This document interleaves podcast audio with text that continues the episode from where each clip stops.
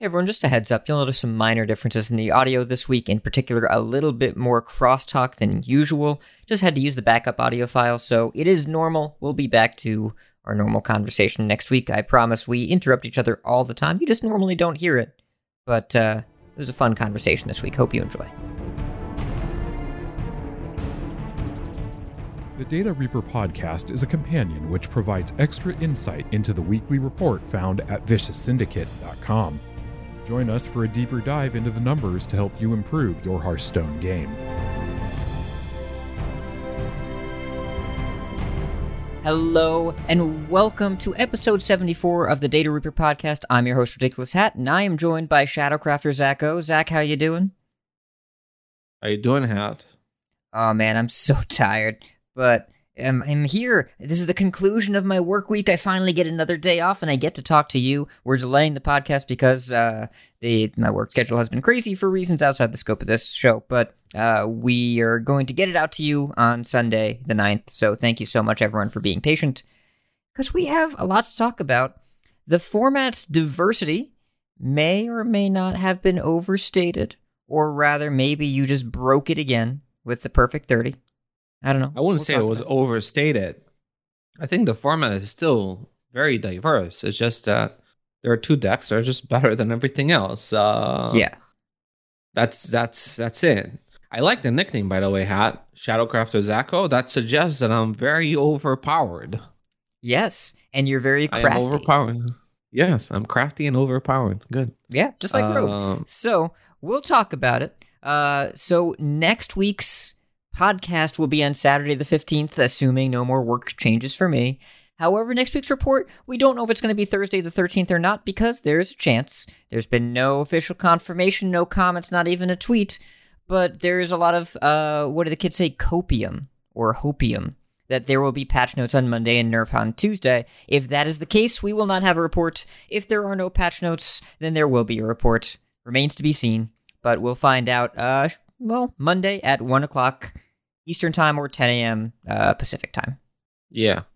I mean, they were back uh, from the holidays last week, so uh, there is an assumption that there's something this week, but I don't know.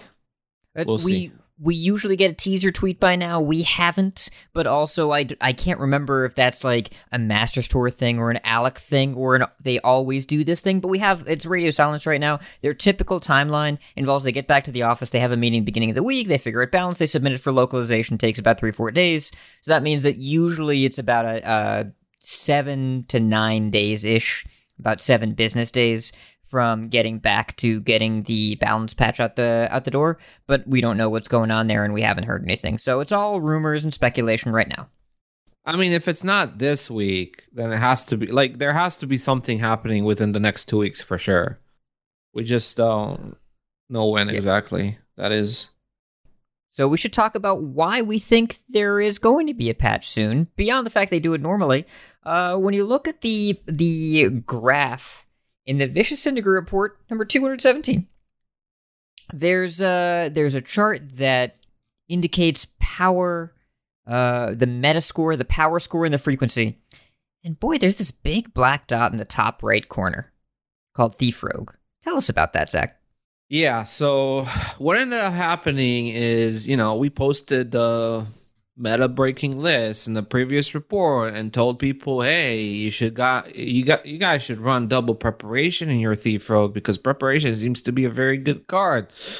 It turns out it's it's a better card than I even thought in terms of how much the deck gets better thanks to preparation. Um all of its matchups seems to be improving. Uh and even though it was like a couple of cards, right, of uh, refinement. Uh, the, the the difference is so dramatic that Thief Rogue improved in its performance, uh, relative to every other deck in the field. Uh, other decks suddenly stagnated, uh, figured themselves out, and didn't show further scope for improvement. While while Thief Rogue was just entering its final form, and uh, the the the deck was already quite good right? In its previous iterations and now it's just over the top. Um it's very dominant. Uh the the thing that is uh, I think the trigger to potential balance changes and why we need to address this deck is that it doesn't even lose to the defensive decks that you know we thought may be able to develop an edge against it because uh, since you run double preparation, then your Edwin is insane. Like the like if you're oh, playing yeah. against Fel Demon Hunter, for example, this is something that I noticed. Fel Demon Hunter had like a favored matchup against Thief Rogue last week, and now it's like 50-50 because uh, what the what the Rogue just does, uh, they just play Edwin and step it, and then play some cards, buff it in hand, and then they go Edwin Smite and OTK off of uh, an empty board, right? The Fel Demon Hunter cannot heal in that situation very effectively. They cannot a talented Arcanist Fel Scream blast uh, the Rogue's board and, and gain like a bunch of life. And the Rogue just goes um, from from from 30 to 0 um, and they can do it with wicked stabs the preparation also helps with that thanks to scabbs they they can have like 14 mana in the late game uh, to execute that kind of combo and it's a it's a very realistic combo that thief Rogues at high levels of play they execute in some matchups um, it's something that's definitely available to them and that just makes removal far less effective. Um, Thief Rogue is very good in the early game. Uh, its strategy relies on developing early game initiative, but it also has an extremely powerful late game uh, that can just destroy, demolish our strategies that give it too much time to execute that kind of stuff. So the only deck that really can stop Thief Rogue and consistently beat it is Handlock, and that's because not only does it have the removal uh, necessary to deal with Thief Rogue's early pressure, mid game pressure, they also have really good counter pressure. Uh, and they don't give the Thief Rogue time to execute that kind of Edwin Smite stuff very consistently because Scavengers comes down and Flesh Giant comes down. And if the Rogue plays Scabbs to bounce all these uh, minions back to hand, then they they're easily replayed, right? Because they're the, the handlock's threats don't actually cost mana. So that's the um, the main thing to keep in mind. But handlock itself has its own issues that prevent it from really taking over and suppressing Thief Rogue. So Thief Rogue is just perpetually in a position where it's just far better than everything else. And you can see that you know a top legend people usually play the stuff that actually works right? There there's there's less uh there's experimentation but uh experimentation falls off fast if it's not proven to be good. And usually at top legend you see the t- the best decks people are playing the best decks especially now ladder matters for competitive play uh so people are tryharding and tryharding is playing thief rogue uh, or rogue in general or Mozaki. Yeah, I mean the other thing about Rogue is that Poison Rogue is is almost as good uh, in terms of its power. Yes, it, it, it has more counters, I would say, than Thief Rogue, but a lot of historical counters are no longer effective against Poison Rogue because of Shadowcraft Scabbs. Because uh, Thief Rogue's big weakness uh, since its inception has been big boards. Uh, they cannot deal with uh, wide development of a board if they if they face a bunch of 8A taunts like Libram of Hopes and stuff like that. They really can't get through. And now they just Shadowcraft of Scabbs and everything is reset, and that buys them the extra turn that they needed to just finish off opponents. And the other thing about Poison Rogue is that they can just kill you from 30 without swinging a single weapon to your face. Because late game, if they draw their whole deck, they turn into Garrote Rogue. They just go Guild Trader into discounted spells from Blackwater Cutlass, Sinister. You said late game, you mean turn eight, right? That's late game. Yeah, uh, late game they go, um, you know, Shadowcraft of Scabbs, right? So they have like on turn eight they have ten mana and they just go Guild Trader, Sinister Strikes, Wicked Stabs, Garrotes.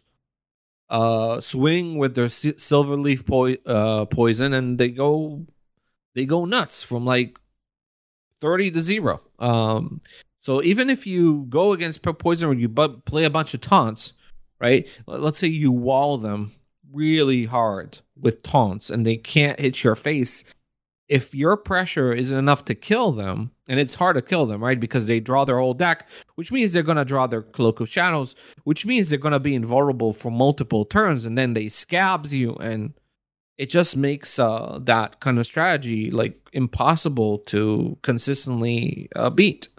Um, and yeah, it's just too powerful. Uh, the thing that bothers me, like personally, and I've heard the sentiment. You know, I've had con- uh, I've seen contrasting sentiment. Some people are saying Thief Rogue is the worst. This is worse than Evolve Shaman or such and such.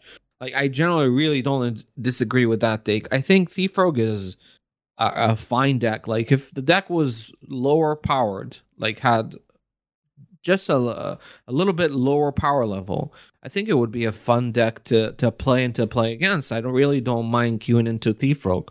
Uh, even uh, like I've had a lot of. I, I, am enjoying Hearthstone, even though this deck is supposedly a tyrant.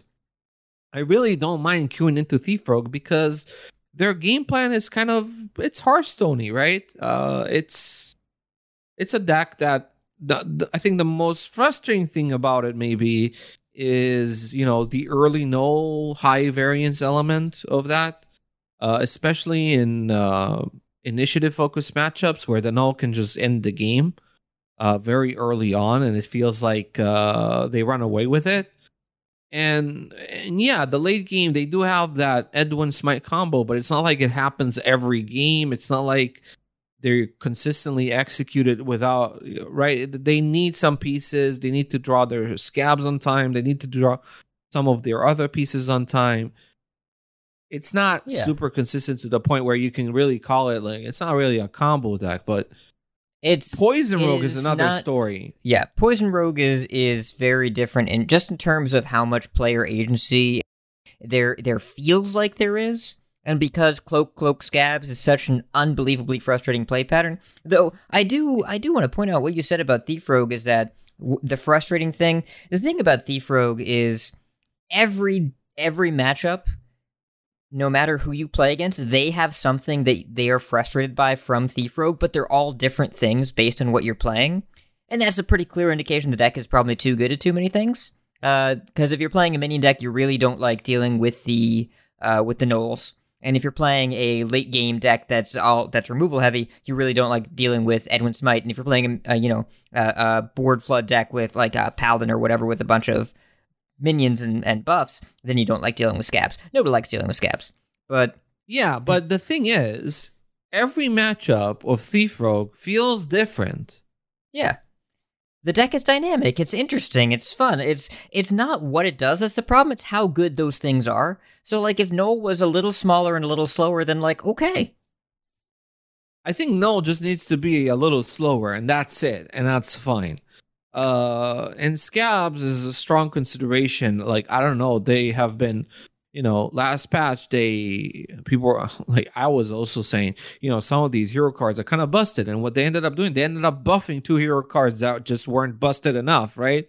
Uh, instead of nerfing other hero cards. So I'm not sure if they're gonna nerf scabbs, but uh, the point is that Thief Rogue is a dynamic deck that plays can play very differently in different matchups, and it's just too good at certain things to make it really powerful. But let's say if Thief Rogue was a 51% win rate deck, I think it would be a very healthy deck in the meta. On the other hand, you have Poison Rogue, which is a super binary deck.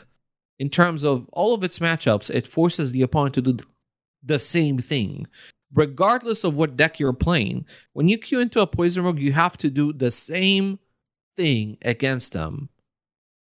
It doesn't matter what strategy you you employ because they are super, super, super focused on just one particular strategy and they only win through that one particular line of play.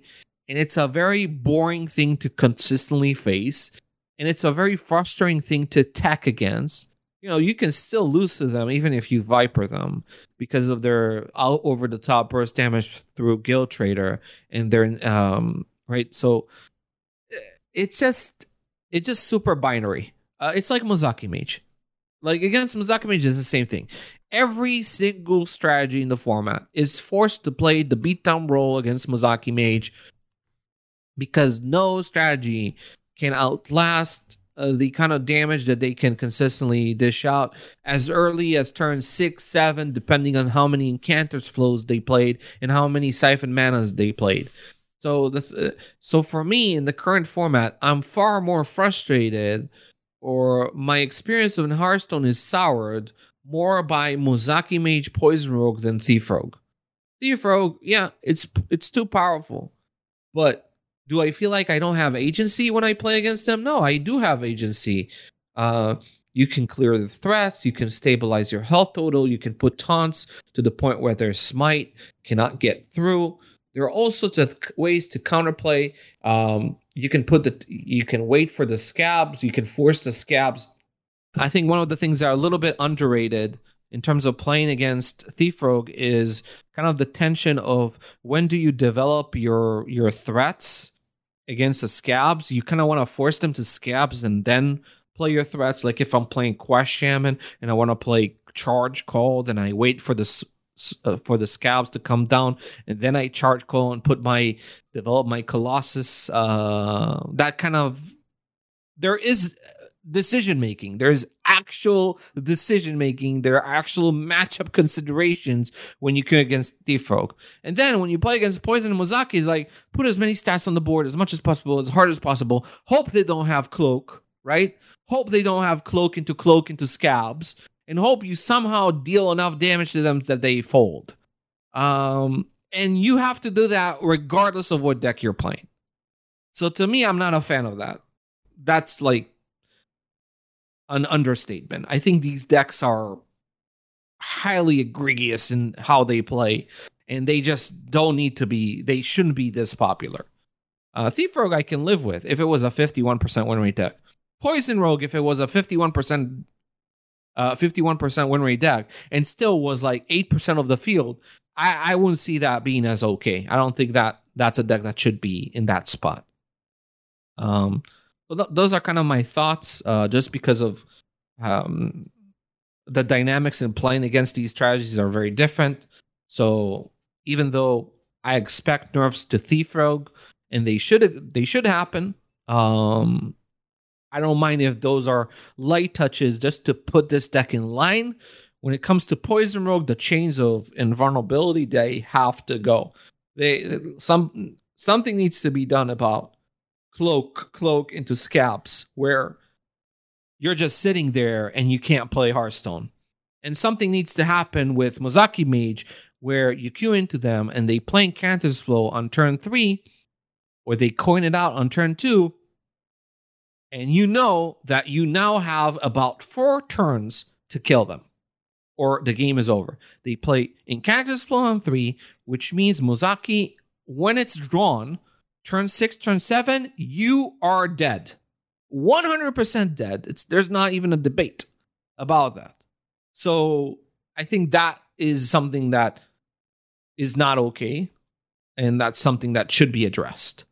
An important thing to note, something that I've noticed people talking about in a bunch of different forums, is why is Poison Rogue so much better? Oh, it's because of scabbs. That's that's for sure part of it.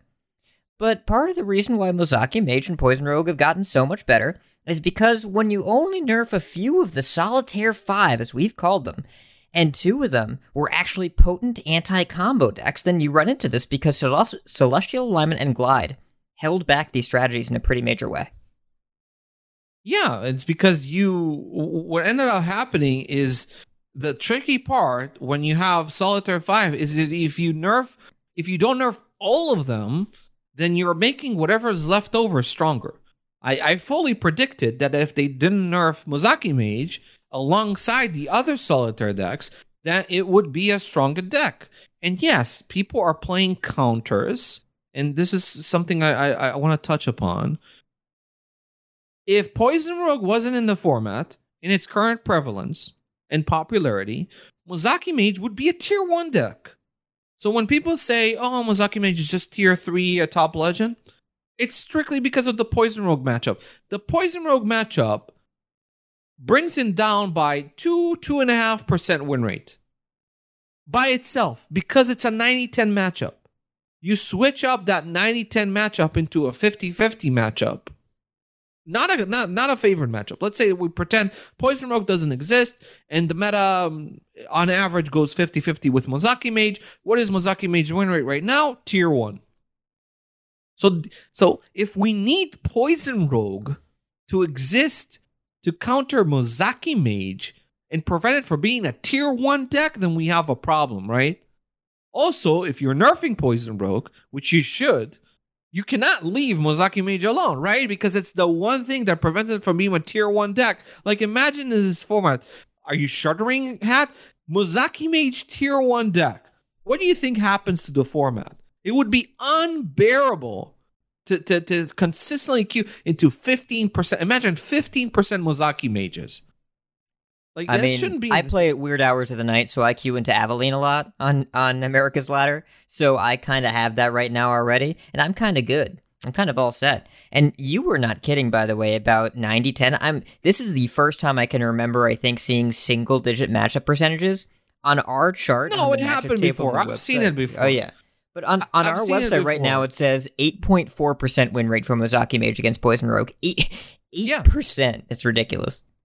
Yeah, because you can't do it like uh, the Mozaki Mage cannot do like the Mozaki Mage is a super binary deck that can only do one thing, and if that one thing is countered, then they cannot function because because the thing is, it's not just that Poison Rogue deals the damage faster.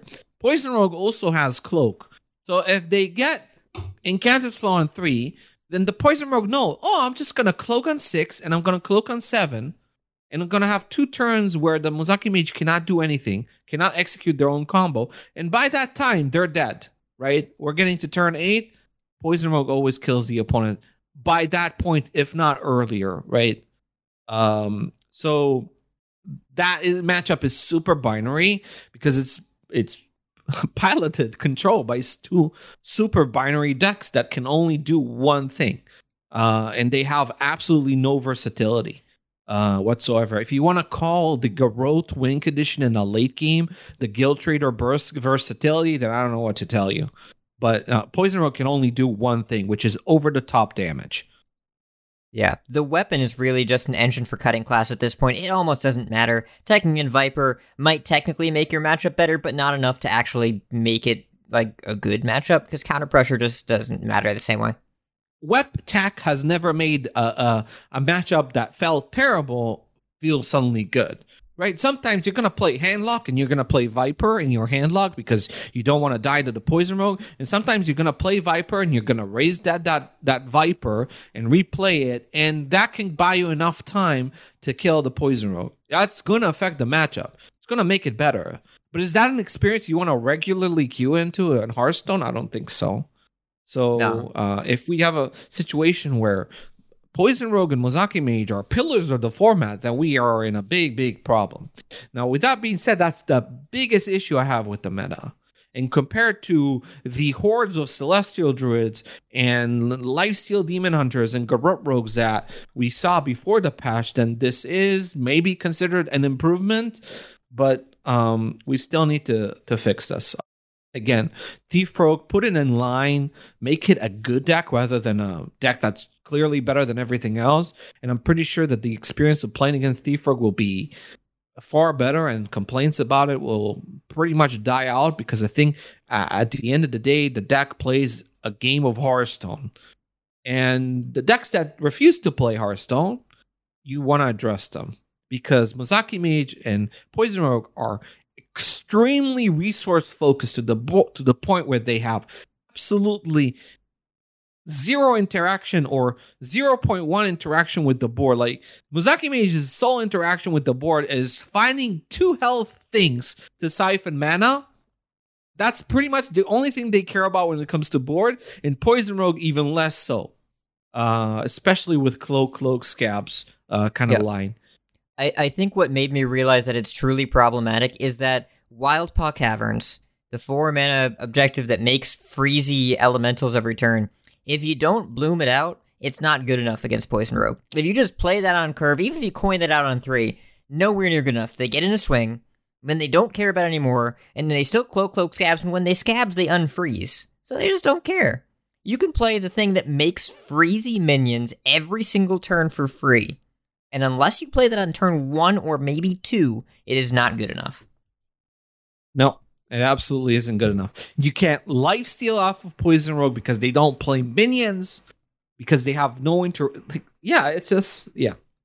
Their entire game plan is is heavily heavily situated off board, and I think that's a problem. Well, and Zach, we've been very consistent about that on the show. We've been crapping on this deck well before it was actually good.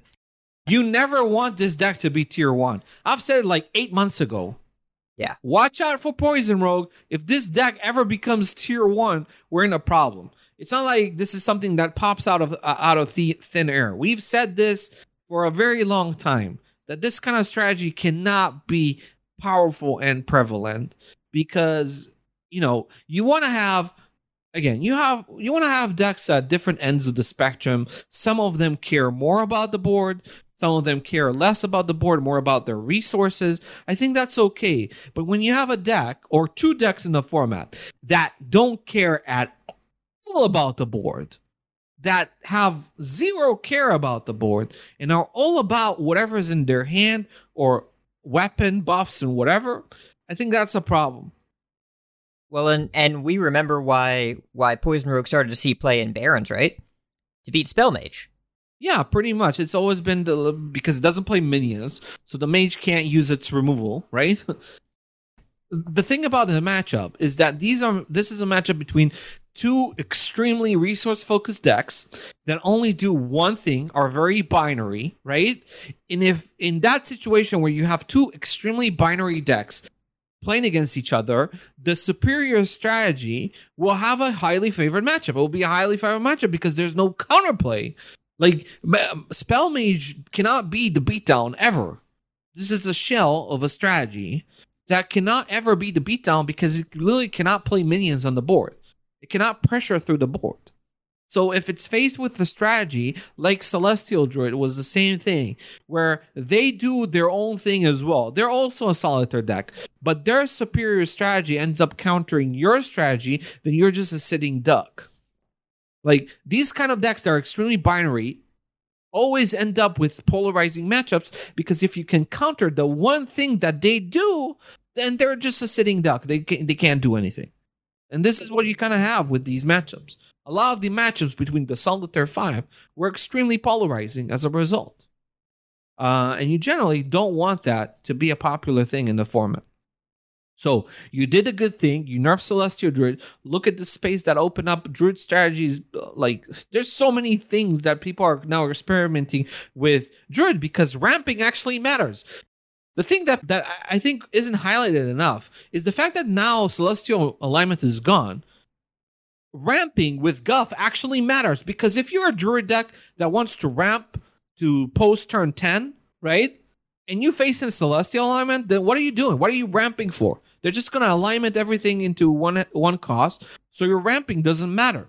But now your ramping actually does matter. So in a way, the nerf to Celestial alignment was a buff to ramping, to guff, to classic general ramping. Uh, you open up space within the class by nerfing its cornerstone card.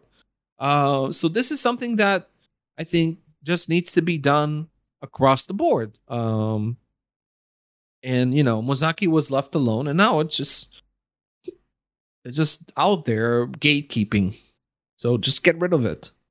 Honestly, uh, Yeah. same for Poison Rogue. If if they And- if they address these two decks, a lot more space will open up. There- There's a there are a lot of strategies that right now aren't powerful, mostly because they just they don't kill opponents by turn six. So Mozaki Mage matchup is not going to be good.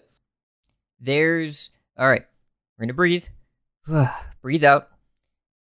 That is the negativity that we have released from the beginning of this episode. But Zach, I think I both mean, is it you and I- negativity?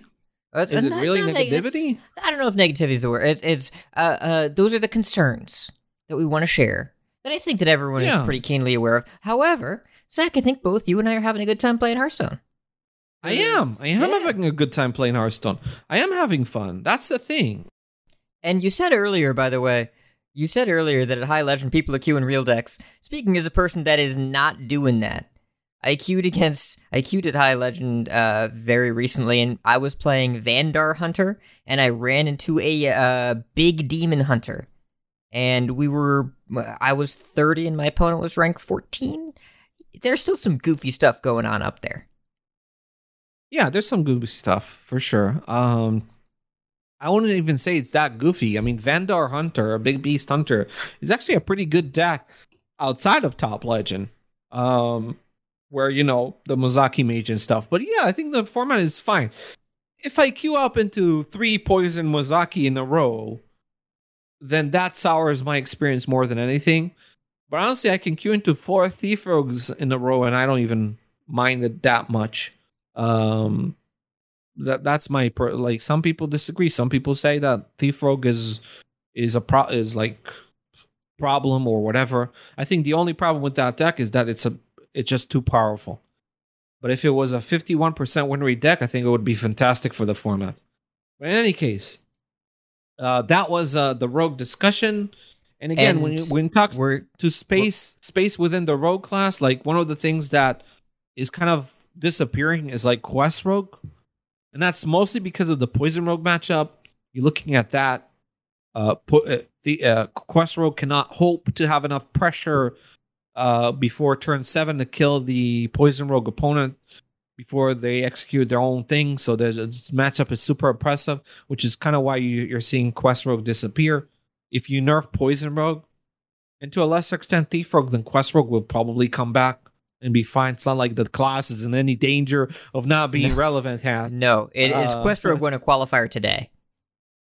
Yeah, I can see that. I mean, uh, when you have a ban available, then there's definitely um, more space open up for these kind of strategies that do worse on ladder. Though Quest Rogue does pretty well outside of the um, ranks where Poison Rogue is super popular. So that's Rogue. Druid, I touched upon it. Super diverse class. Tons of new strategies, tons of things opened up uh, because of the Celestial Alignment nerf. You're seeing all kinds of ramp dra- decks. Uh, and the, the most important thing uh, this week was the emergence of the Beast Druid deck, the one that No Hands Gamer popularized and, and iterated on uh, uh, PT John's uh, um, new build, with which is more spell heavy with Umbral Owls and such. Uh, this deck has great potential.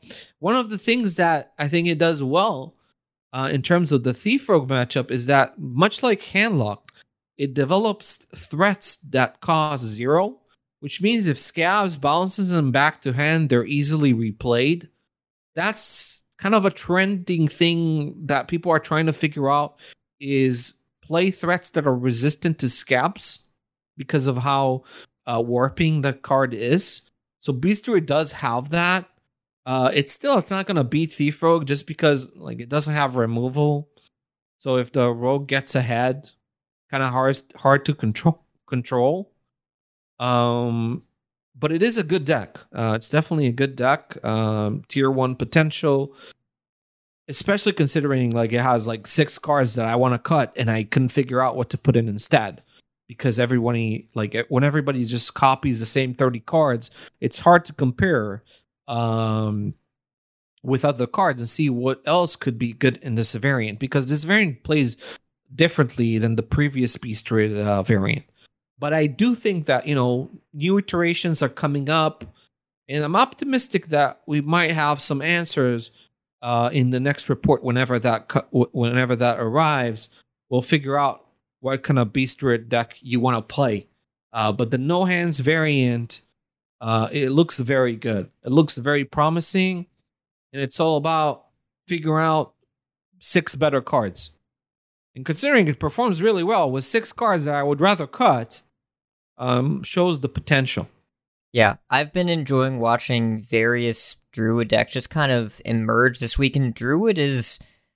I- don't even know if I'd call it a mess so much like this this solar system of cards just orbiting around each other. It's really hard to keep track of what's going on here. It's not a mess. This is not Wildfire Mage where builds are No. all over the place.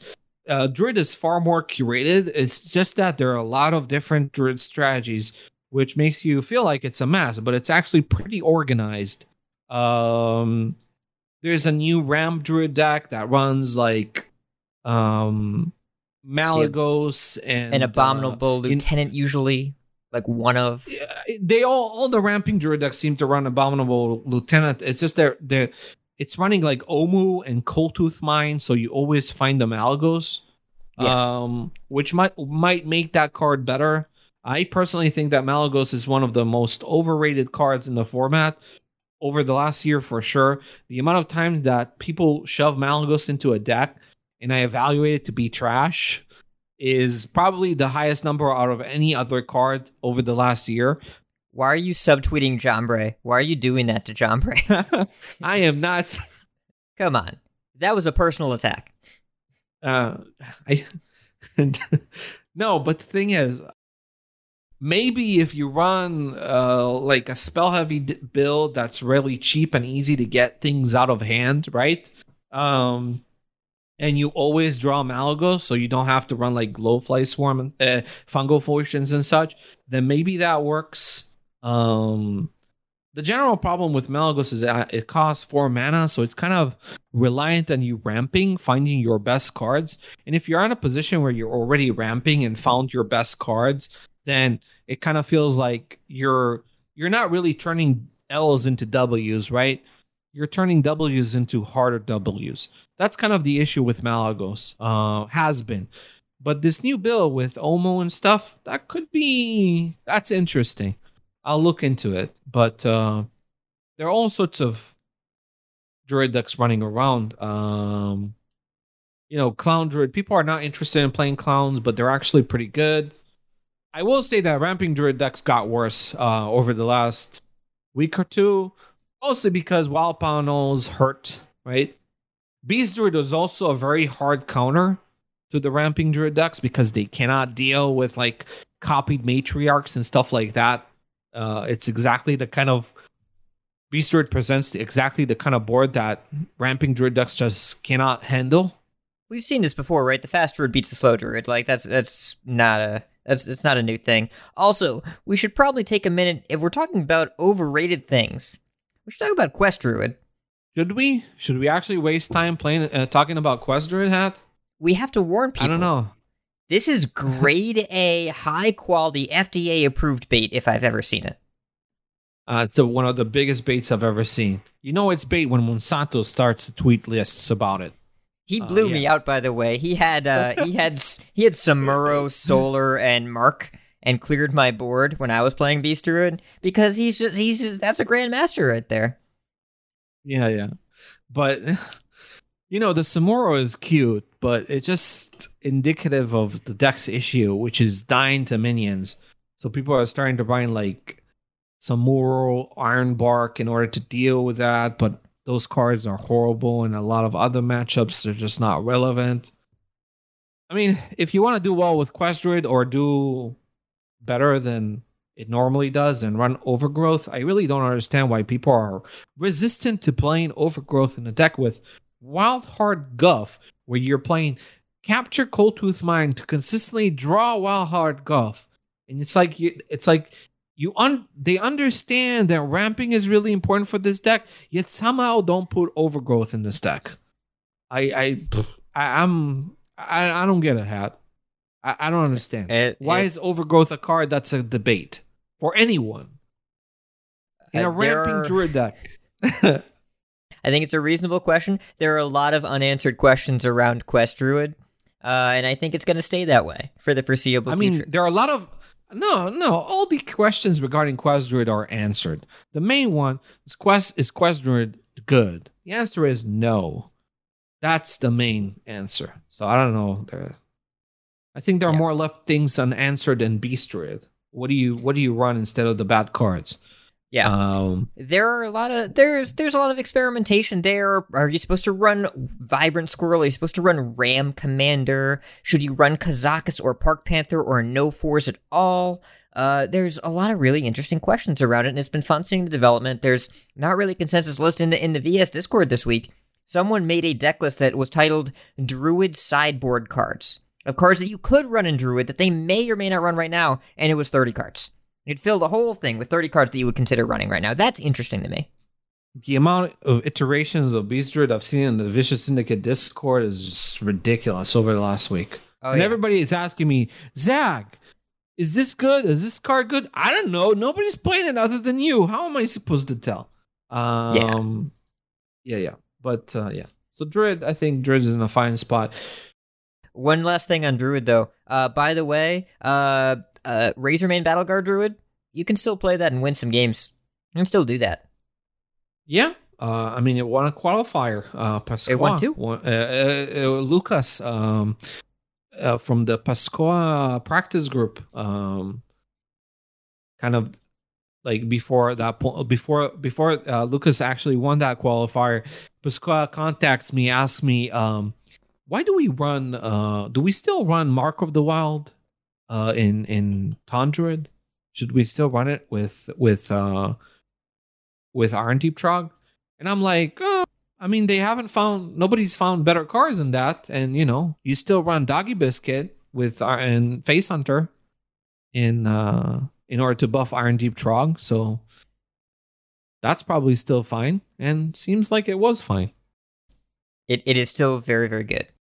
It's just less interesting than Beast Druid. Everybody's hyped about Beast Druid, and to be fair, I understand it, right? Because if you're Sure. if you want to beat Thief Rogue, you're not gonna do it with either deck.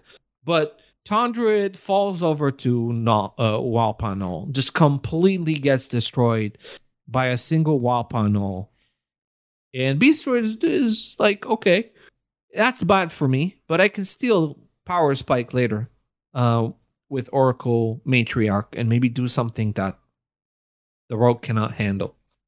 Yeah. Your early board isn't quite as vulnerable. It's more interesting. It's newer. It doesn't run Drekthar. It is kind of amusing to me that the Beast Druid deck does not run Clawfury Adept, but the Taunt Druid deck does, because everyone thought that was going to be the best beast, and it, it definitely, like, it just doesn't have the synergy in the Beast Druid deck.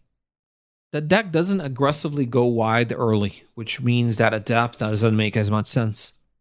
Okay. It's it's fascinating to me. But we should talk about Shaman as well, which has all sorts of stuff going on. Um, all sorts of stuff. But again, because that diversity is being hurt a bit because Thief Rogue is too popular, so Yeah. some of the decks you're seeing that struggle with Thief Rogue kind of fall off a bit. Not not even in terms of uh, win rate yet throughout ladder, but top legend you really feel it. Like Elemental Shaman, for example, got a lot worse at top legend over the last week just because of the explosion of Thief Rogue, right? Yeah. And you're seeing like Evolve Shaman, which we saw a lot of promise in, is doing far worse um, because of Thief Rogue. Because their board is not gets destroyed by scabbs, right? Uh, you've got the Beast Druid and the Handlock that, that can easily replay threats, but you know, evolved, dumb, fat things um, that don't have discounts um, are vanished by the scabbs, and you really cannot replay them. So yeah, like if you cheat out and you evolve a gnoll into a Deathwing and then you put it back in your hand, like, all right, I guess I'll wait a few turns. It's yeah, I it- guess I'm dead. I guess I lose. You also that's, that's, don't super want to revolve Gnolls and double agents. Like you don't really want to revolve those. No. You only want to use Revolve aggressively in that matchup. And like Tiny Toys Revolve, it happens exactly at the turn that Scabbs comes online. So that's a problem. What a what a sad story. But Quest Shaman, I think, is the Shaman deck I want to talk about the most because it seems really good right now. I mean, Bolner and Quest Shaman seem like the best Shaman decks, at least where the meta is most developed.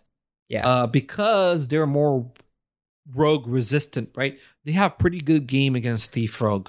Uh, not counters, but they have okay matchups. Or it feels like uh, at least 50 50, if not a little bit more than that. Um, you know, Bolner Shaman, uh, I think the deck is you know uh, the the late game win condition can be pretty relevant in some matchups, but a lot of times you don't win through the OTK with Boner Yasharaj.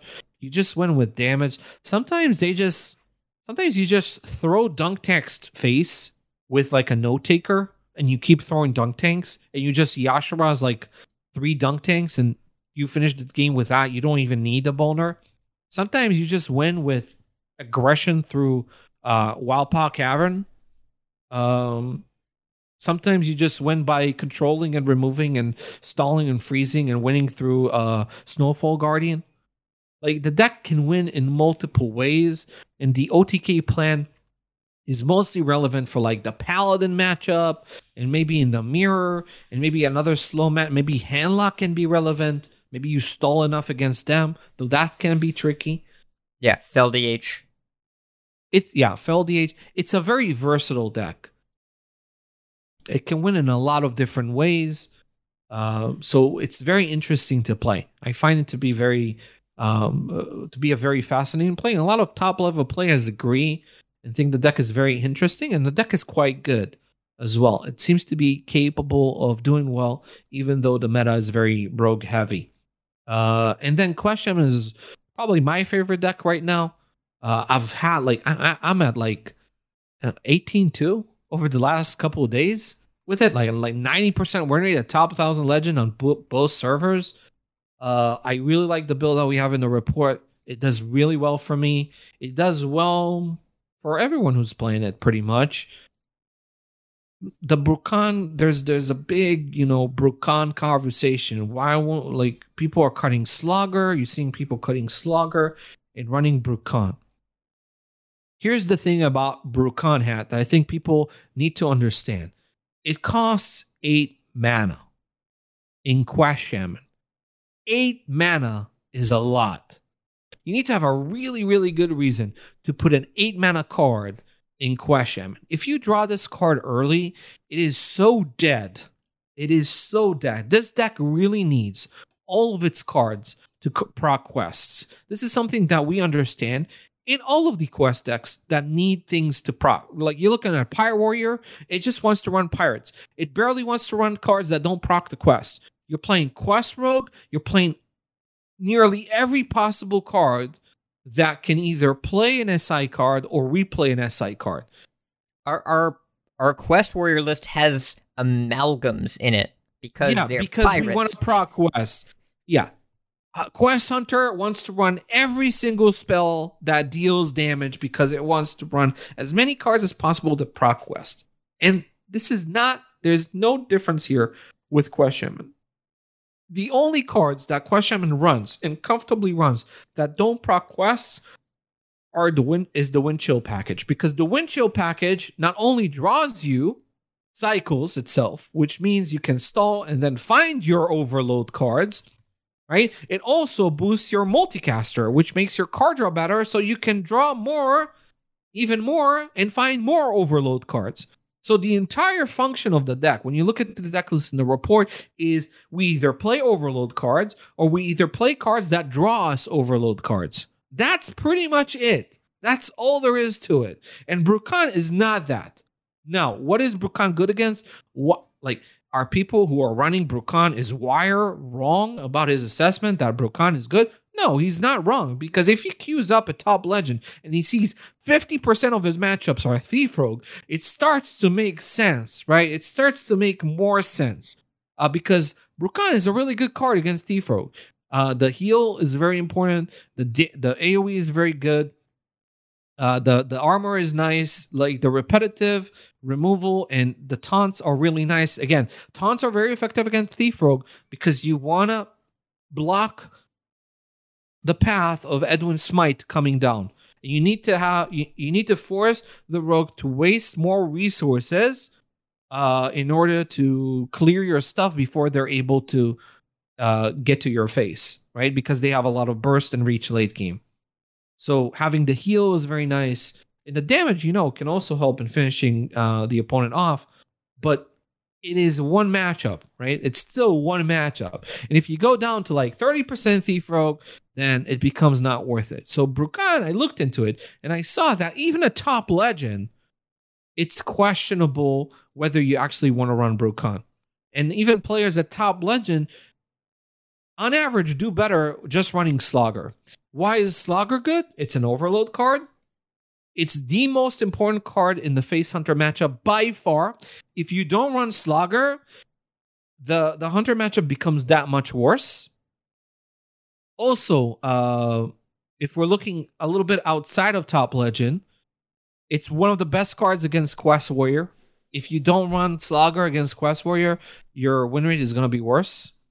Um, but it's good enough against Thief Rogue as well uh, to be very relevant. It's not like I'm situating on Slogger and I'm putting in Brukan to make the Thief Rogue matchup better. No, you're not actually making the Thief Rogue matchup better.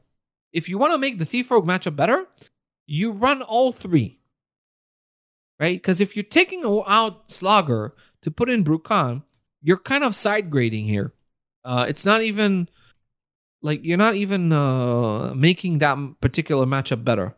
Um, so people don't like Slogger because it costs a lot of mana, right? Five on if if you don't unlock the overload, then it's five mana. It's a lot, but the card is such a massive swing.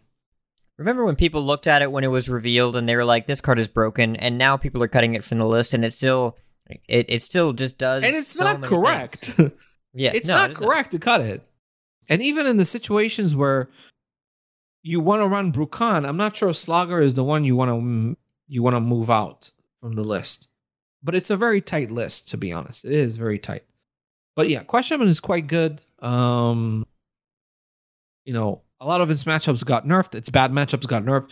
You still, you're not to do well against Mozaki Mage. Uh, you run into that. That's a uh, that's that's tough. You don't have you're not you're not capable of killing consistently by turn six seven. So you're not going to have a good matchup with Mozaki. It's that binary. That's that's pretty much the question you want to ask yourself.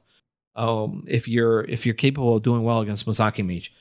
So that that's is an issue, but oh, tier two deck does well. Um, has a decent matchup against Thief Rogue. Has pretty good matchups against like defense um, aggressive decks. Uh, destroys Paladin. Uh, Paladin is like that matchup is honestly so free. Uh, feels very very free.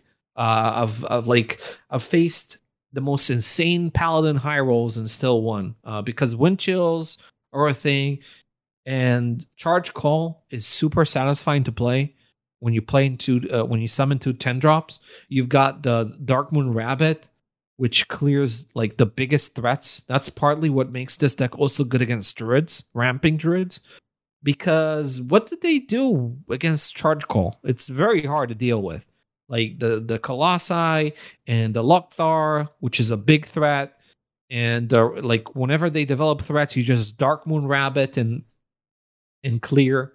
Uh, so yeah, and I like the way that it wins. Uh, it wins through board. It's a control It's- deck, you could say. Uh, I uh, top I could threats. say that if I wanted to instigate a fight, but we're not here for semantic discussion. No, this deck that is packed full of removal spells, draws cards, and then wins with a big late game swing. Uh, I don't know what I would call that. I'm not even going to think about it. Not even going to think about it. Could Not even gonna think about. it. Okay. No, it's it's it's just like it it like it guides the course of the game in a specific way when it wins. It like controls the outcome of the game. But I don't know. There's no real word for that, so we'll just move on. Um, but yeah, it's you talked about Bolner, you talked about an Elemental Shaman. Like Elemental Shaman, Doom Shaman seems okay, right? It's just that the elemental decks they get worse when the thief rogues are really, really super prevalent. Because, you know, Wailing Vapor, that kind of early game development, if you're facing a null, you're gonna have a tougher time. Um so you're seeing the meta kind of warp into we're we're gonna just let Thief Rogue have the early board and we're gonna try and attack it through different means. And most of what you see is ways to stall, remove, put taunts in the way post Shadow Sca- uh, scabbs, so the smite cannot hit face with the Edwin, and you put yourself in a in a healthy life total so that they can't kill you through like super upgraded wicked stabs and such. Uh, so if you can do that, then you can have a decent matchup against Thief Rogue. So what you do with Thief Rogue, if you want to nerf it, you Hmm. either nerf gnoll so that other decks with an early game can actually have an early game against that deck, and or nerf scabbs so that the card doesn't become doesn't stay too warping and you can actually develop threats before scabbs because it is kind of stupid that you have this deck supposedly an initiative focused deck that has a combo win condition in the late game that removal defensive decks cannot consistently outlast, and also defensive decks cannot play out their threats because scabbs invalidates that. Well, they can't play out any threats that cost mana. If the threats don't cost mana, they're fine. But like Liberum Yeah. of Hope, gain your eight and then put that put that big boy back in your hand. But you do it against a handlock and they just they just spit that stuff out. You do that against Frostwolf Matriarchs or whatever. Then you just make a bunch of four fives Yeah, but turn. those are really specific, Hat. You're noticing They these sure- are the oh, really know. specific stuff, and other classes I'm not defending would like scabbs. to play. I'm not. I'm not saying it's easy to play into into mm-hmm. scabbs. I'm just saying there is the the threats. You're you're fine against scabbs if your cards don't cost anything. That's all I'm saying. Yeah, you're fine. So let's have everyone play threats that have no mana cost attached to them. That is also Sounds not like what I a said. plan. That is not Yeah, what I said. like a- no straw I know, That's I know what what we're you're gonna do. I know. I'm not strong manning you, Hat. I'm I'm I'm I am saying something uh s- so that it's heard. yes, I'm saying Well, something to the listeners so that they can think about why Shadowcrafter Scabbs might be a little bit of a problem. Just a little bit. Just a For little some bit. a reason, bit. Zach, I don't think that our listeners are going to argue with you on that point. I don't think too many people are going to be like, Yeah. "Nah, it's fine." Uh, it's, that's not that's not the sentiment I've seen around this card. Card is Speaking of fine. things, speaking of things that are not fine, we already talked about Mozaki extensively in the mage class section. Are there any other mage decks you'd like to cover, or do you think that our prior discussion works here? I mean, Mozaki is Mozaki. Needs to be nerfed. Wildfire Mage. This is not the meta for Wildfire Mage. That is a very diplomatic of you. I mean, it's not even. It's not. It's not that bad, honestly. Uh, it's just that. It's not that terrible. Just why would you play it? Why would you play it? Yeah. And the answer is because you want to play mage and you don't want to play Mozaki. And like, okay, I feel you. Just prepare for a tier three win rate. Yeah, it's it's tier three. It's pretty comfortably tier three. Um, sometimes it's worse than that. You know, on its bad day, on its good day, it's comfortably tier three. But it's just not not a good enough deck. Um, neither variant is is quite good enough.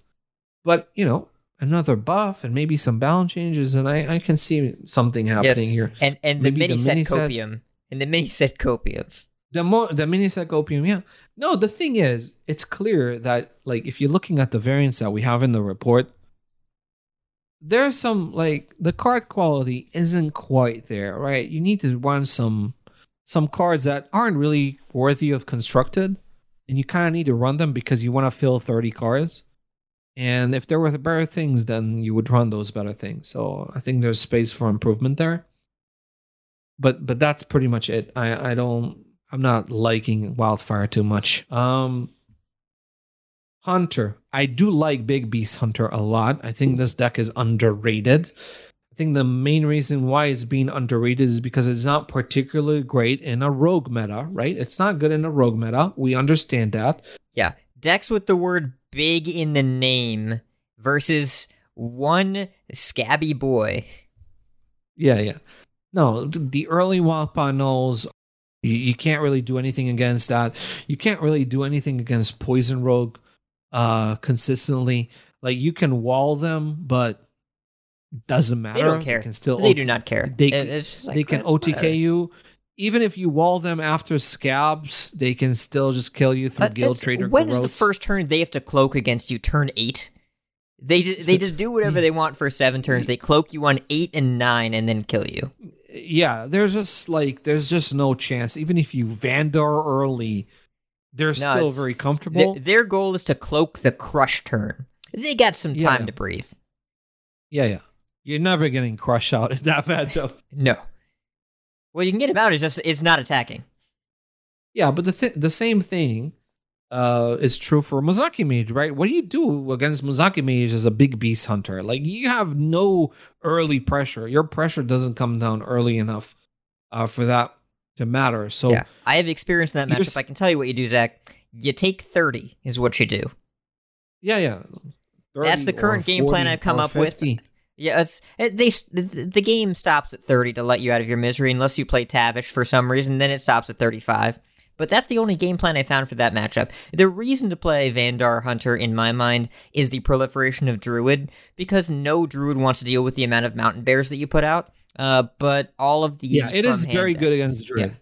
I am optimistic about this deck because if you nerf Thief, Poison, and Mozaki, then you nerf three of its worst matchups. And if people start after that, after those nerfs, people start running ramping druids more, then Big Beast Hunter is looking good, right? Even even Uh, Beast Druid, it's not as aggressive as people think it is. This is not this is not Battle Guard Taunt Druid. It takes a minute to get set up. I I mean, what do you do game- against Mountain Bears? Yeah, I had a game where I was playing this deck. My opponent cast Arbor up on a board with five minions, and then the next turn I opened the cages proc because my mountain bears were not gone. They punched through like so. They made so many attacks, and I just played Jewel again. They just left. 'Cause what do you do?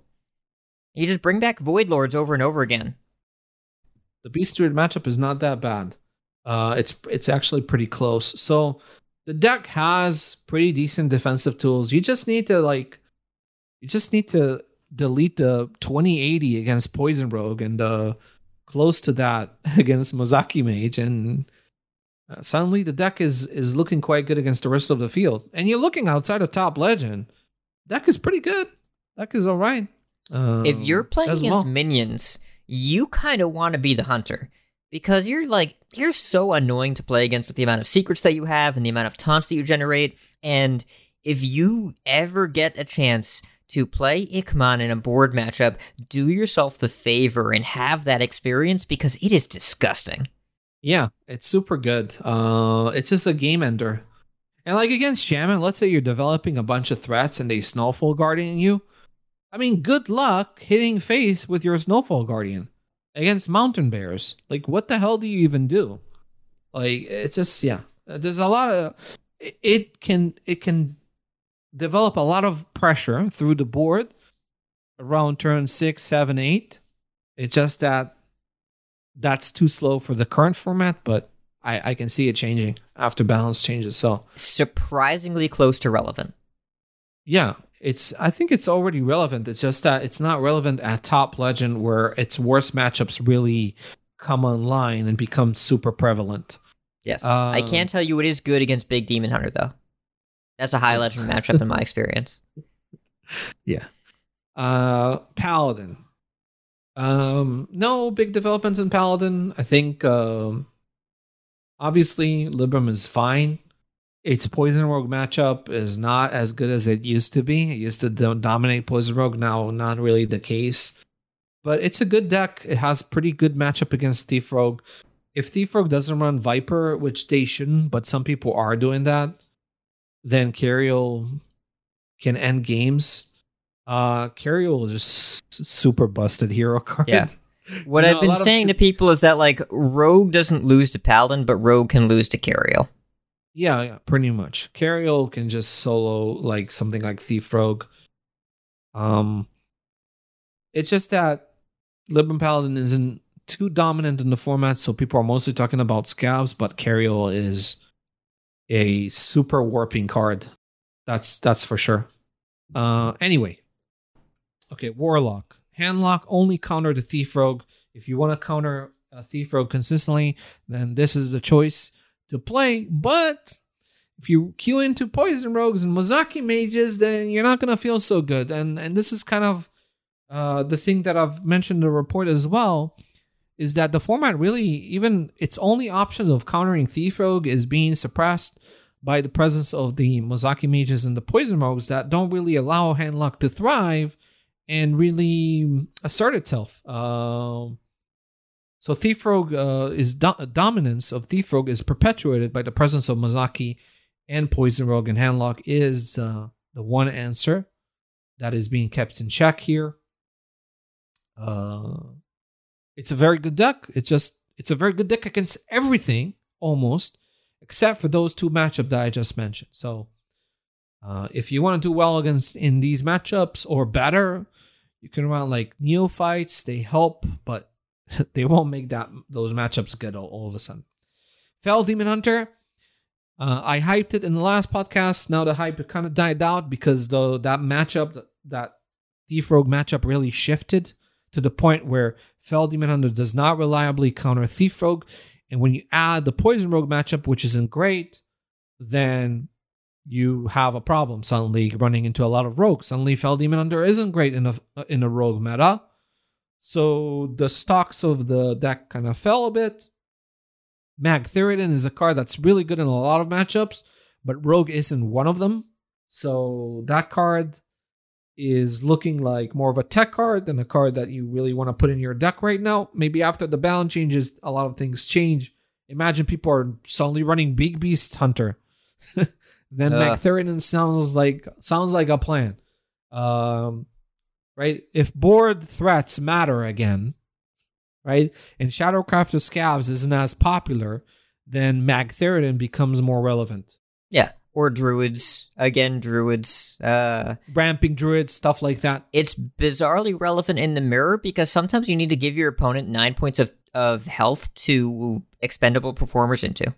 Yeah, though you can't really do that in the same turn. So what they do is that they they can kill their own Well, it's yeah. You need you need Skull to line up pretty well. Like it's rare, but it's not irrelevant. No, no, no. The thing, uh, the Magtheridon, it's for paladins, for handlocks, for any like uh, druids. Is pretty good against druid too. Both the beast and the ramping druids. Uh, those matchups where like they rely on threats that come from the board. If you're playing against poison rogue, then Magtheridon doesn't do anything, right? If you're playing against Thief Rogue, then maybe you clear their board, which isn't that big to start with, but then you get scabbed, right? So Magtheridon isn't isn't great in that matchup. I use Magtheridon to dirty rat a Shadow Step in that matchup because that's usually as good as it gets. Like they they feel compelled to to waste a Shadow Step on one of the one threes so that I can't pop Magtheridon, and that means they have one less Shadow Step to play with that usually feels like the best outcome of the card in that matchup, and that's pretty sad. Yeah, yeah. Um, other than that, Death Rattle Demon Hunter got worse. Easy to understand why it got worse. When you're facing Wildpaw Gnolls, uh, you're gonna have a tougher time as the Death Rattle Demon Hunter. Not that it was really all that relevant beforehand. I mean, it's a decent deck. It's just low skill cap and blah blah blah. Very low interest level. Not quite Rush Warrior yeah. low, but pretty close. Yeah, but is something? It, it, are we ever going to see a deck with as low of a skill cap as Quest Warrior? I don't think so. Tier one outside of Legend, tier two at Legend, tier four at Top Legend. So yeah, fun fact: out of the first rounds of qualifiers that have been played, nine classes have claimed a win. Do you know which one has not? Warrior. It course. is Warrior. Yep. There was a Shadow Priest that won early on. Mazu was playing uh, actually J Shadow Priest list. Pretty funny. Uh, but uh, Warrior has not gotten to the has not gotten to win yet, and all other nine other classes have. Yeah, I mean, Warrior is trash. I don't know what to tell you. At top level play, this deck is garbage. It's not even it's not even like remotely competitive. The deck is just complete garbage. Uh, and it's hilarious, right? Because people are demanding this deck to be nerfed, which is fair because it's really good at lower ranks of ladder. And you don't necessarily want to just balance through top level play.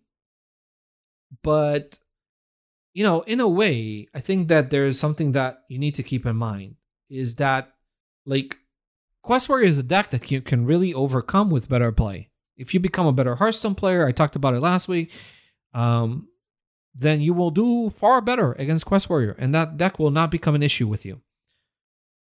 So, if you nerf Quest Warrior, what kind of message does it send?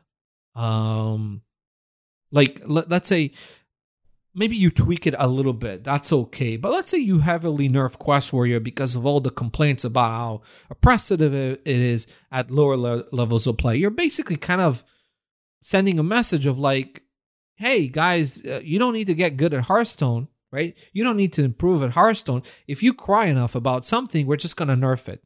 And the solution is not even that good because the same people who lose to Quest Warrior are just going to lose to something else after it's it's nerfed because the problem is not that Quest Warrior is overpowered. It is not. The problem is that these players are incapable of improving at Hearthstone. or they they they don't understand what they need to do to get better at the game to the point where they can just soundly beat Quest Warrior with a lot of different decks. Like it's not warping, it's not limiting the format in any way. There are tons of decks that destroy Quest Warrior at high levels of play. That when piloted well, Quest Warrior is just hopeless against them. A lot of them. There is not a single deck deck type. There are aggro decks that beat them. There are defensive control decks that beat them. Combo decks beat them. Everything beats Quest Warrior as long as you know how to play the game. And by and by knowing how to play the game, you don't need to be an expert in Hearthstone. All you need to do is anticipate their highly anticipated minions on every mana slot and mana breakpoint and play make your play according to that to make their play as uncomfortable as possible.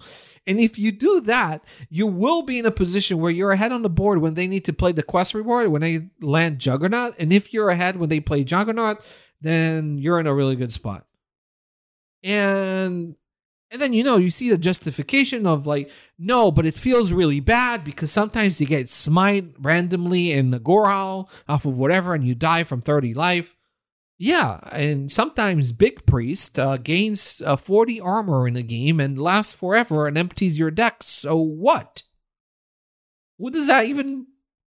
What does that even say?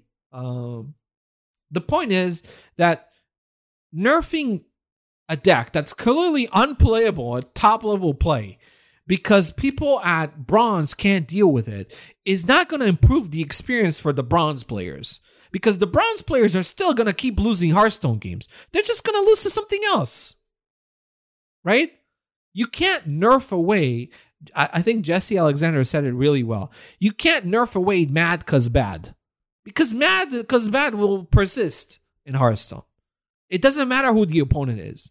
If you're not good at Hearthstone, if you're have no willingness to improve, you're just going to lose to whatever else. And you're going to cry about whatever else beats you. Today it's Quest Warrior. Tomorrow it's going to be something else. So, what's actually the point of nerfing Quest Warrior? The only point, maybe, is for wild format. Maybe in wild, it's super overpowered, even at top level play, and we need to address that. But for standard, I don't see a big justification to nerf Quest Warrior. And again, you can placate these people and say, you know, it's fair. We can nerf Quest Warrior because it's overpowered at bronze through gold or at platinum. But you still need to recognize that that's not going to make their, their experience better in Hearthstone. They're going to keep losing and they're going to cry about whatever else comes next that beats them. Um, so I so think yeah. the reason the nerf Quest were, and I don't know if they're going to. I, I, I don't know if that's what's going to happen. I don't know if they're going to nerf it. I think the justification for it outside of Wild would be disproportionate skill floor. If a deck overperforms relative to the lowest end of performance, the floor performance. If the if your average lower MMR player does so much better with Quest Warrior that players at that skill level cannot naturally find answers to it, then it distorts the lower end of the meta the way that we see we saw Garrote Rogue distort the higher end of the meta. Uh, I don't yeah, know. but if, the I don't know if that's what's happening. I don't know if that's what's happening. But it the discussion reminds me a lot of TGT Secret Paladin. And that was a deck that didn't get nerfed but got rotated out of the format. But people really hated playing against it, but also a lot of other people really loved playing it. They got their first time legend with it because it was kind of hard to mess up. And Quest Warrior has that appeal, but also the the people playing against it say it always does the same thing and I can never figure it out. And I don't want to compel players to either figure out how to get better or or admit that this is going to be their experience. When there's the option to change it, it's it's already a non-factor at the highest levels of play. Yes, but Hat, you're gonna nerf Quest Warrior, and something else is gonna come in and still beat these players. They're not gonna stop crying. I'm not gonna say that players will stop losing. I'm going to say that I bet if they do nerf Quest Warrior, which I don't know they will, it's because they have information that shows that there is a disproportionate performance relative to the lowest skill bracket. It doesn't get worse the same way that other things do. And people will lose to good decks, especially good aggressive decks. And it just, if Quest Warrior is so on rails that it performs at a higher it- it- level than it a skill bracket game. It isn't Okay. though. It isn't though. I don't Like, know. You could I would right. say that Libram Paladin at lower ranks is better than Quest Warrior. it probably is, but it's probably a little harder to play. no, because Libram Paladin in the Quest Warrior matchup, you can literally play the green card and beat Quest Warrior consistently with Libram Paladin. You don't have to be a genius to play that matchup as the Libram Paladin. Just win. It's Libram Paladin doesn't have a card that you play on turn one that tells you what to do.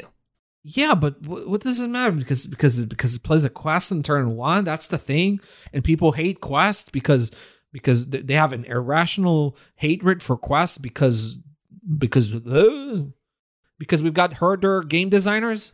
Zach, I have a theory that at lower MMRs, quests are disproportionately both popular and people feel sick of them because the value in quests at lower MMRs is that they are inherently proactive cards, and lower MMR players often tend to play inherently reactive where they shouldn't and hyper focus on value. Instead, the quest says, no, do the thing that I say. And the thing that they say is be mildly proactive and work towards something, and that wins them games because of behavior that's not normally showcased at those at those levels. So Quest Warrior is about as proactive as it is. You know how to lower the population of quest decks at lower ranks?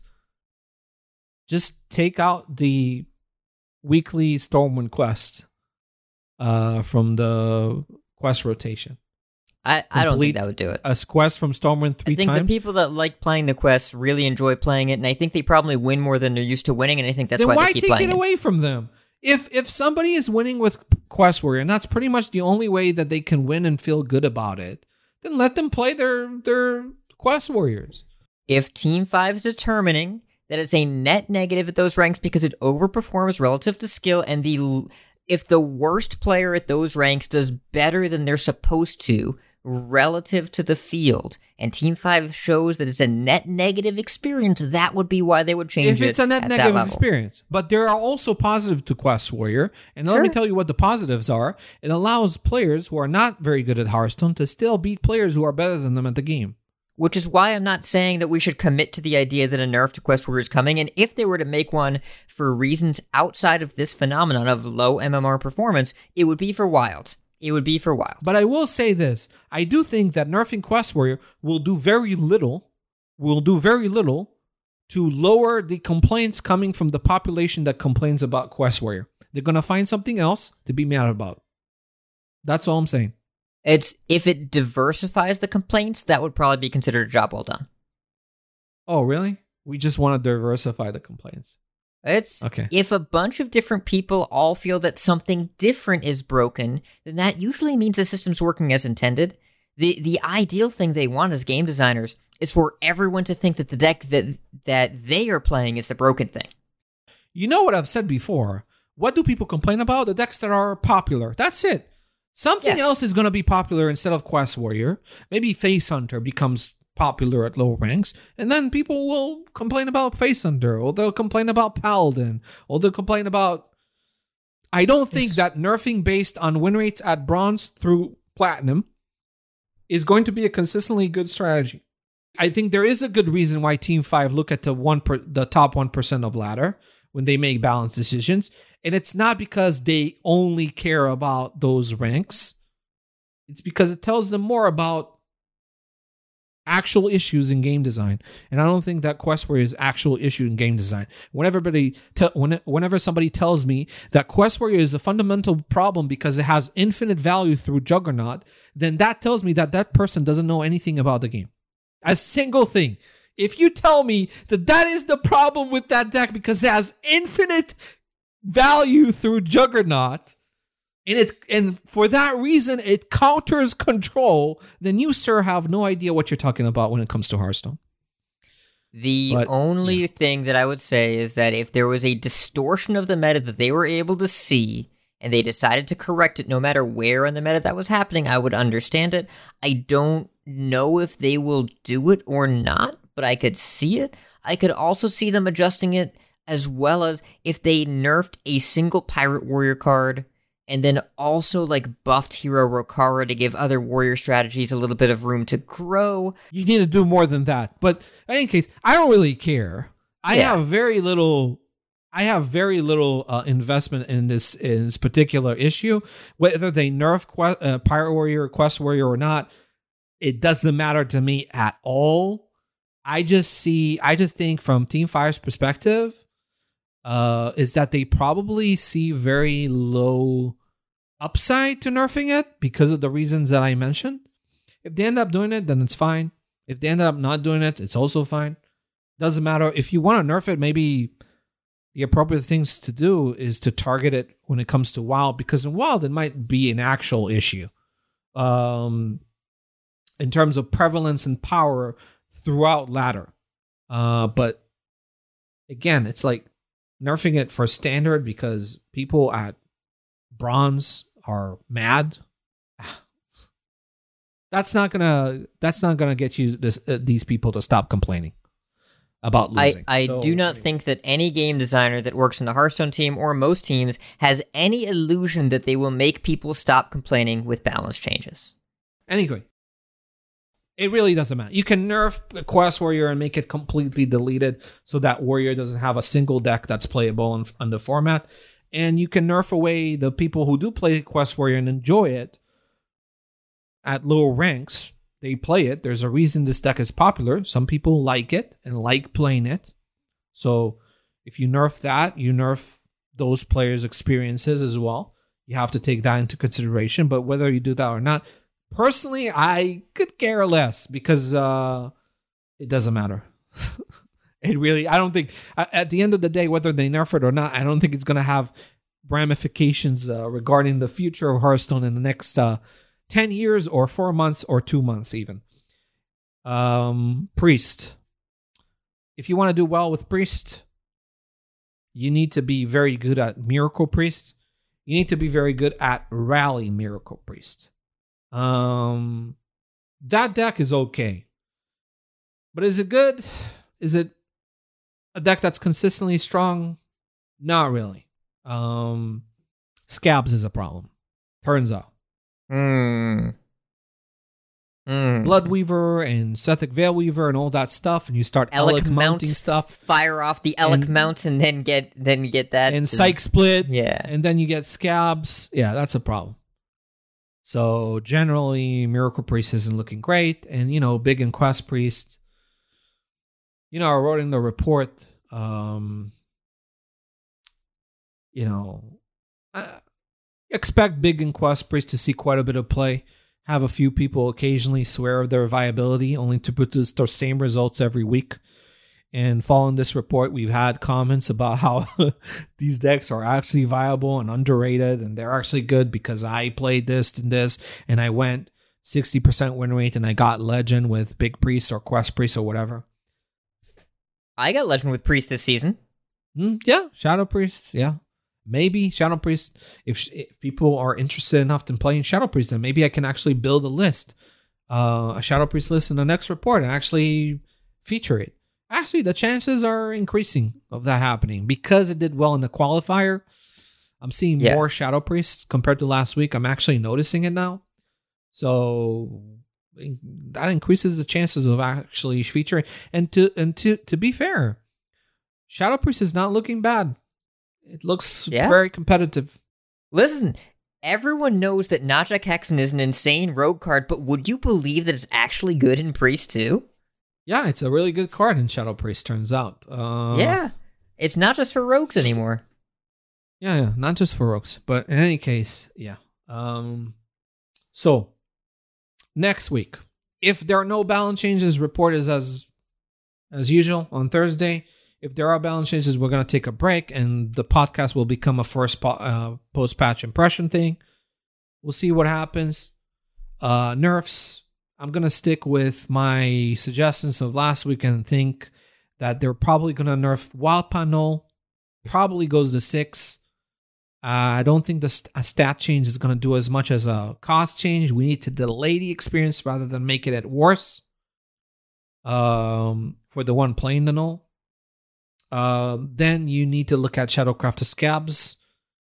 I think they're gonna dodge nerfing Scabbs this patch just because they want to keep these hero cards good for uh, at least the rest of this expansion, and possibly only nerf them if they become too dominant uh, post rotation.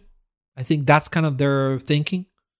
So if you do that, you have to nerf Cloak because you need to hit Poison Rogue's uh, invulnerability chain. I like to call it, where they can just cloak, cloak into scabbs, and nothing that you do matters. I think that is a problem in terms of experience and power for the deck. And please, for the love of God, nerf Incanter's Flow to four. Just nerf Mozaki Mage. Just don't let that deck fester. If, especially if you're nerfing Poison Rogue. If they nerf Poison Rogue and they don't nerf Mozaki Mage, that will be a big mistake. So you have to address that. And if you want to nerf Quest Warrior, go ahead, be my guest. It's, it it's not it's whatever. just I'll also just whatever. throw it out there. If Cariel ended up costing eight next week, I wouldn't be upset. That'd be cool. they're not doing that. There's no I way know they're, they're doing not, that. but if they did, I'd be cool with it. I'm just I'm just giving them permission. They don't have to, but if they want to, and they want Yeah. to throw, if, if they to didn't do it that in, last patch, if they didn't do it last patch and they ended up nerfing Banana Man instead, then they're not doing a dispatch. Uh, it's it's just when I look at the Mulligan win rate and Cariel's the best card in the Mulligan in Libram Paladin, which has a bunch of one drops. I'm like, maybe that's not how that's supposed to be. Yeah, well, what I mean, by the same uh, logic, we can I can also find uh, give you justification to nerf Kurtrus right now. It's, I think there is justification if you want to. That card's bananas. Kurtrus and Demon Hunter is more polarizing and powerful and ridiculous than Cariel and Libram Paladin. Uh, the the dependency on drawing Kurtrus Demon Render and Fel Demon Hunter far exceeds any other hero cards that I've seen in any other deck. So you can also find a reason to nerf Kurtrus. You can also find a reason to nerf back uh, uh Tavish. Oh, Ta- Tavish, yeah, yeah. Tavish. You can nerf Tavish. You can nerf Tammy. You can nerf uh, Vanndar. you can nerf all of them. They just seem to be overpowered by design. I don't know, Hat.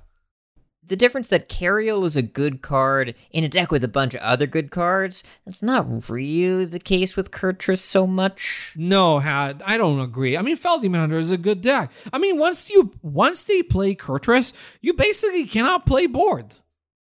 You cannot give them stuff to run into with their Expendable Performers because then they OTK you. So how is that any different or less warping than Cariel's experience? These cards are super busted. It's, I'm not going to are say the super aren't. busted. They're obviously really good.